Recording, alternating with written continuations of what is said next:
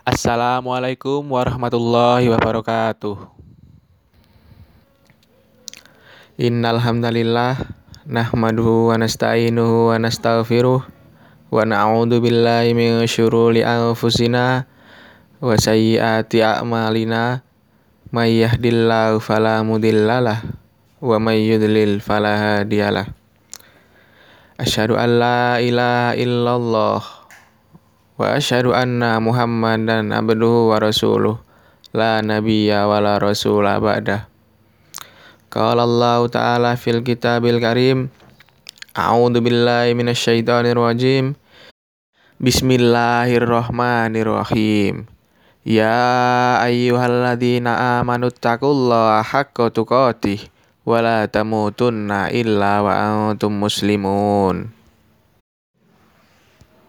Pertama-tama marilah kita panjatkan rasa puja dan puji syukur kita atas kehadirat Allah Subhanahu wa taala karena atas limpahan rahmat, nikmat serta hidayahnya sehingga kita bisa berkumpul di tempat yang insya Allah dirahmati oleh Allah ini. Kedua kalinya, salawat serta salam semoga tetap tercurahkan atas Nabi besar kita, Nabi Muhammad Sallallahu Alaihi Wasallam, yang telah bekerja keras dengan harta, kedudukan, bahkan nyawa demi menyebarkan agama Islam rahmatan lil alamin ini hingga sampai pada kita hari ini dan juga kepada keluarga, sahabat, dan para pengikutnya hingga akhir zaman nanti. Hadirin yang dirahmati oleh Allah Subhanahu wa taala. Syukur dalam aplikasinya mempunyai banyak dimensi dan warna yang berbeda. Syukur dalam agama, kita mempunyai peranan yang penting dalam mengatur tindakan yang berangkat dari hati. Kalau kita mau melihat fenomena kekacauan yang terjadi pada akhir zaman ini, kita akan mendapati bahwa salah satu akar masalah dari kekacauan tadi adalah kurangnya rasa syukur yang dimiliki oleh manusia dan jauh dari mengingat kematian. Syukur yang benar pasti akan melahirkan perilaku yang baik dan tepat. Allah Subhanahu wa taala berfirman tentang keharusan bersyukur dalam Quran surat Al-Baqarah ayat 152 yang berbunyi A'udzu billahi minasyaitonir rajim. Bismillahirrahmanirrahim. Fadkuruni adkurkum washkuruli wala takfurun. Artinya, maka ingatlah kepadaku, aku pun akan ingat kepadamu. Bersyukurlah kepadaku dan janganlah kamu ingkar. Di ayat lain dalam surat Quran surat Al-Baqarah ayat 172 berbunyi Ya ayyuhalladzina amanu kulu min thayyibati ma razaqnakum washkuru lillahi in kuntum iyyahu ta'budun. Artinya, wahai orang-orang yang beriman, makanlah dari rezeki yang baik yang kami berikan kepada kamu dan bersyukurlah kepada Allah jika kamu hanya menyembah kepadanya. Dua atas di atas jelas memerintahkan kita untuk bersyukur atas apa saja yang Allah berikan kepada kita. Hadirin yang dirahmati oleh Allah Subhanahu wa taala. Seorang Khalifah Umar bin Khattab pernah berkata tentang syukur, seperti juga yang pernah Rasulullah Shallallahu Alaihi Wasallam katakan, bahwasanya urusan seorang Muslim itu selalu baik. Apakah ia sedang tertimpa musibah ataupun sedang dalam keadaan senang? Kemudian apa yang membuat urusannya selalu baik?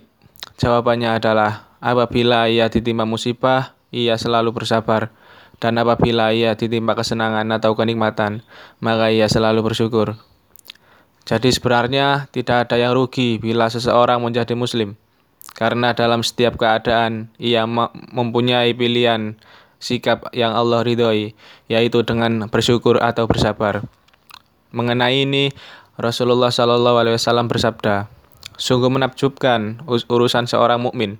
Semua urusannya adalah baik baginya. Hal ini tidak didapatkan kecuali pada diri seorang mukmin. Apabila mendapatkan kesenangan, dia bersyukur, maka yang demikian itu merupakan kebaikan baginya. Sebaliknya, apabila tertimpa kesusahan, dia pun bersabar, maka yang demikian itu merupakan kebaikan pula baginya. Hadis riwayat Muslim. Dalam ayat yang lain, surat An-Nisa ayat 147, Allah juga berfirman, Bismillahirrahmanirrahim. Ma yaf'alullahu bi'adabikum in syakartum wa amantum. Wa kanallahu syakiran alima. Yang artinya, Allah tidak akan menyiksamu jika kamu bersyukur dan beriman. Dan Allah maha mensyukuri, maha mengetahui. Allah juga berfirman dalam Quran Surat Ibrahim ayat 7. Bismillahirrahmanirrahim. Wa in ta'adzana rabbukum la in syakartum la azidannakum wa la in kafartum inna adabi lasyadid. Yang artinya, dan ingatlah ketika Tuhanmu memaklumkan, sesungguhnya jika kamu bersyukur, niscaya aku akan menambah nikmat kepadamu. Tetapi jika kamu mengingkari nikmatku, maka pasti azabku sangat berat. Dari dua dalil Al-Quran di atas, jelas bagi kita pelajaran yang dapat dipetik yaitu untuk selalu bersyukur di setiap keadaan yang menimpa kita. Jangan sampai kita termasuk orang-orang yang mengingkari nikmat sehingga mendapatkan azab dari Allah. Hadirin yang dirahmati oleh Allah Subhanahu wa taala. Ciri-ciri orang yang tidak bersyukur adalah dia yang selalu merasa kekurangan dengan apa yang Allah berikan kepadanya. Selalu merasa bahwa Allah tidak adil dalam membagikan rezeki. Sifat seperti ini hendaknya kita hindari sebisa mungkin karena apa pun yang terjadi pada kita, Allah lah yang berkehendak dan yang mengatur. Bersyukur merupakan suatu perbuatan yang bermaksud berterima kasih atas limpahan rahmat dan nikmat yang telah Allah berikan. Maka, jika kita diberi suatu nikmat, tidak memandang nikmat itu banyak atau sedikit, karena orang yang bersyukur niscaya Allah Subhanahu wa Ta'ala akan menambah kenikmatan tersebut. Hadirin yang dirahmati oleh Allah Subhanahu wa taala. Bersyukur dibagi atas tiga macam. Yang di antaranya adalah bersyukur menggunakan lisan, badan, dan hati. Cara kita bersyukur dengan menggunakan lisan adalah kita mengakui atas segala kenikmatan yang telah Allah Subhanahu wa taala berikan kepada kita dengan sikap yang merendahkan diri. Sedangkan cara kita bersyukur dengan badan yaitu dengan cara bersikap selalu sepakat serta melayani mengabdi kepada Allah Subhanahu wa taala. Dan cara kita bersyukur dengan hati adalah mengasingkan diri di hadapan Allah Subhanahu wa taala dengan cara konsisten tetap menjaga atas keagungan Allah Subhanahu wa taala dan tetap istiqomah. Hadirin yang dirahmati oleh Allah Subhanahu wa taala. Tanda-tanda seseorang itu bersyukur dengan lisan yaitu lisannya selalu bersyukur apabila mendapat nikmat dari Allah. Misalnya dengan mengucapkan alhamdulillah. Sedangkan tanda-tanda orang yang syukur dengan badan adalah orang yang senantiasa beribadah. Kenyataan ini dapat direalisasikan dengan bentuk perbuatan. Sedangkan bersyukur dengan hati adalah orang yang selalu menjaga harinya dan senantiasa bersyukur dengan melalui hatinya yang tercermin dari perbuatannya. Hadirin yang dirahmati oleh Allah Subhanahu wa taala. Apabila kita bersyukur atas nikmat yang telah Allah berikan kepada kita, Sesungguhnya itu demi kebaikan kita sendiri. Sesuai dengan firman Allah yang tertera dalam Al-Quran. Surat An-Naml ayat 40 dikutipan bagian terakhir. Bismillahirrahmanirrahim. Wa ma syakara fa inna ma yashkuru li nafsih wa ma kafara fa inna rabbi ghaniyyun karim. Yang artinya Barang siapa yang bersyukur, maka sesungguhnya dia bersyukur untuk kebaikan dirinya sendiri. Dan barang siapa yang ingkar, maka sesungguhnya Tuhanku Maha Kaya lagi Maha Mulia. Adapun cara agar kita senantiasa bersyukur kepada Allah Subhanahu wa taala adalah seperti yang dijelaskan dalam hadis berikut. Pandanglah orang yang berada di bawahmu dalam masalah harta dan dunia, dan janganlah engkau pandang orang yang berada di atasmu dalam masalah harta dan dunia. Dengan demikian, hal itu akan membuatmu tidak meremehkan nikmat Allah padamu. Hadis riwayat Bukhari Muslim. Hadirin yang dirahmati oleh Allah Subhanahu wa taala. Selain itu, syukur juga memiliki berbagai macam manfaat, yaitu yang pertama, kita dapat dijauhkan dari azab Allah Subhanahu wa taala. Yang kedua, dengan bersyukur Allah Subhanahu wa taala dapat memberikan ridhonya kepada kita. Dan yang ketiga, dengan bersyukur kita dapat mendapatkan pahala dari Allah Subhanahu wa taala.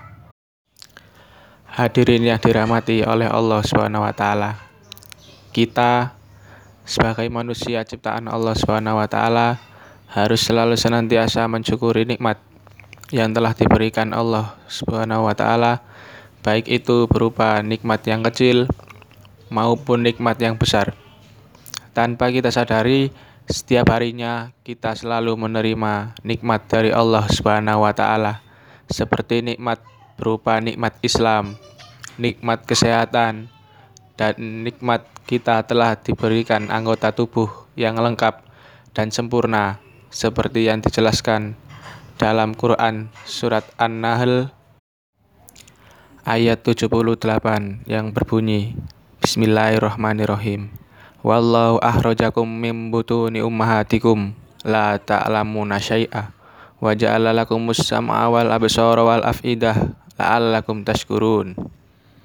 Yang artinya dan Allah mengeluarkan kamu dari perut ibumu dalam keadaan tidak mengetahui sesuatu pun. Dan dia memberi kamu pendengaran, penglihatan dan hati agar supaya kamu bersyukur.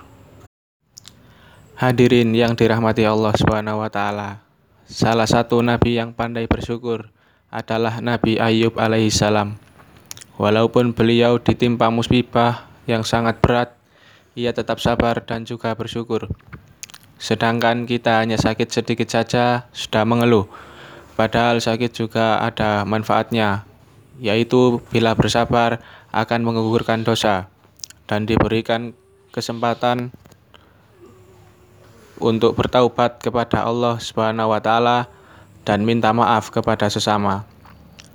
Oleh karenanya, sepantasnya lah kita selaku hamba Allah Subhanahu wa taala yang begitu banyak mendapatkan fasilitas nikmat ini untuk pandai bersyukur atas anugerahnya. Bahkan Rasulullah pun tak henti-hentinya untuk selalu berdoa dan berusaha untuk menjadi hamba yang selalu bersyukur. Hal itu mencontohkan hendaknya seorang hamba selalu bersyukur atas apa yang dianugerahkan dan diberikan Allah kepadanya. Untuk mendorong para hambanya untuk selalu bersyukur, Allah menjanjikan akan menambah dengan tambahan yang berlipat ganda dan sebaliknya Allah akan memberikan azab yang pedih bagi mereka yang mengingkari nikmat Allah Subhanahu wa taala. Hadirin yang dirahmati oleh Allah Subhanahu wa taala. Ada sebuah pepatah lama mengatakan, "Saat kamu berjalan, janganlah melihat ke atas karena khawatir terperosok, tapi menunduklah agar kau bisa berhati-hati dalam berjalan dan menuju keselamatan. Artinya, dalam hidup ini jangan melihat hidup orang lain yang lebih dari kita. Itu hanya akan menyiksa diri sendiri dengan iri dan dengki. Tapi biasakan melihat pada orang yang kemampuan hidupnya di bawah agar kita bisa lebih bersyukur. Manusia memang telah disertakan hawa nafsu, termasuk nafsu akan duniawi, tapi sebaik-baik manusia adalah orang yang memenuhi hati dengan bersyukur. Dengan begitu, seseorang terbebas dari penyakit hati yakni suuzon, iri, hasud, dan dengki. Hadirin yang dirahmati oleh Allah Subhanahu wa taala. Cobalah meluangkan waktu untuk merenung sejenak. Tidakkah kita memiliki kekurangan apa pun? karena sebaik-baik makhluk Allah Subhanahu wa taala yakni manusia karena dilengkapi bukan saja akal tapi juga pikiran untuk dipergunakan sebagai alat pertimbangan antara baik dan buruk atau benar dan salah. Hadirin yang dirahmati oleh Allah Subhanahu wa taala. Saya kira cukup sampai di sini kultum singkat tentang syukur ini. Semoga kita bisa mengamalkan syukur ini dalam setiap sendi kehidupan kita. Amin. Allahumma amin. Billahi taufik wal hidayah, waridho wal inayah. Wassalamualaikum warahmatullahi wabarakatuh.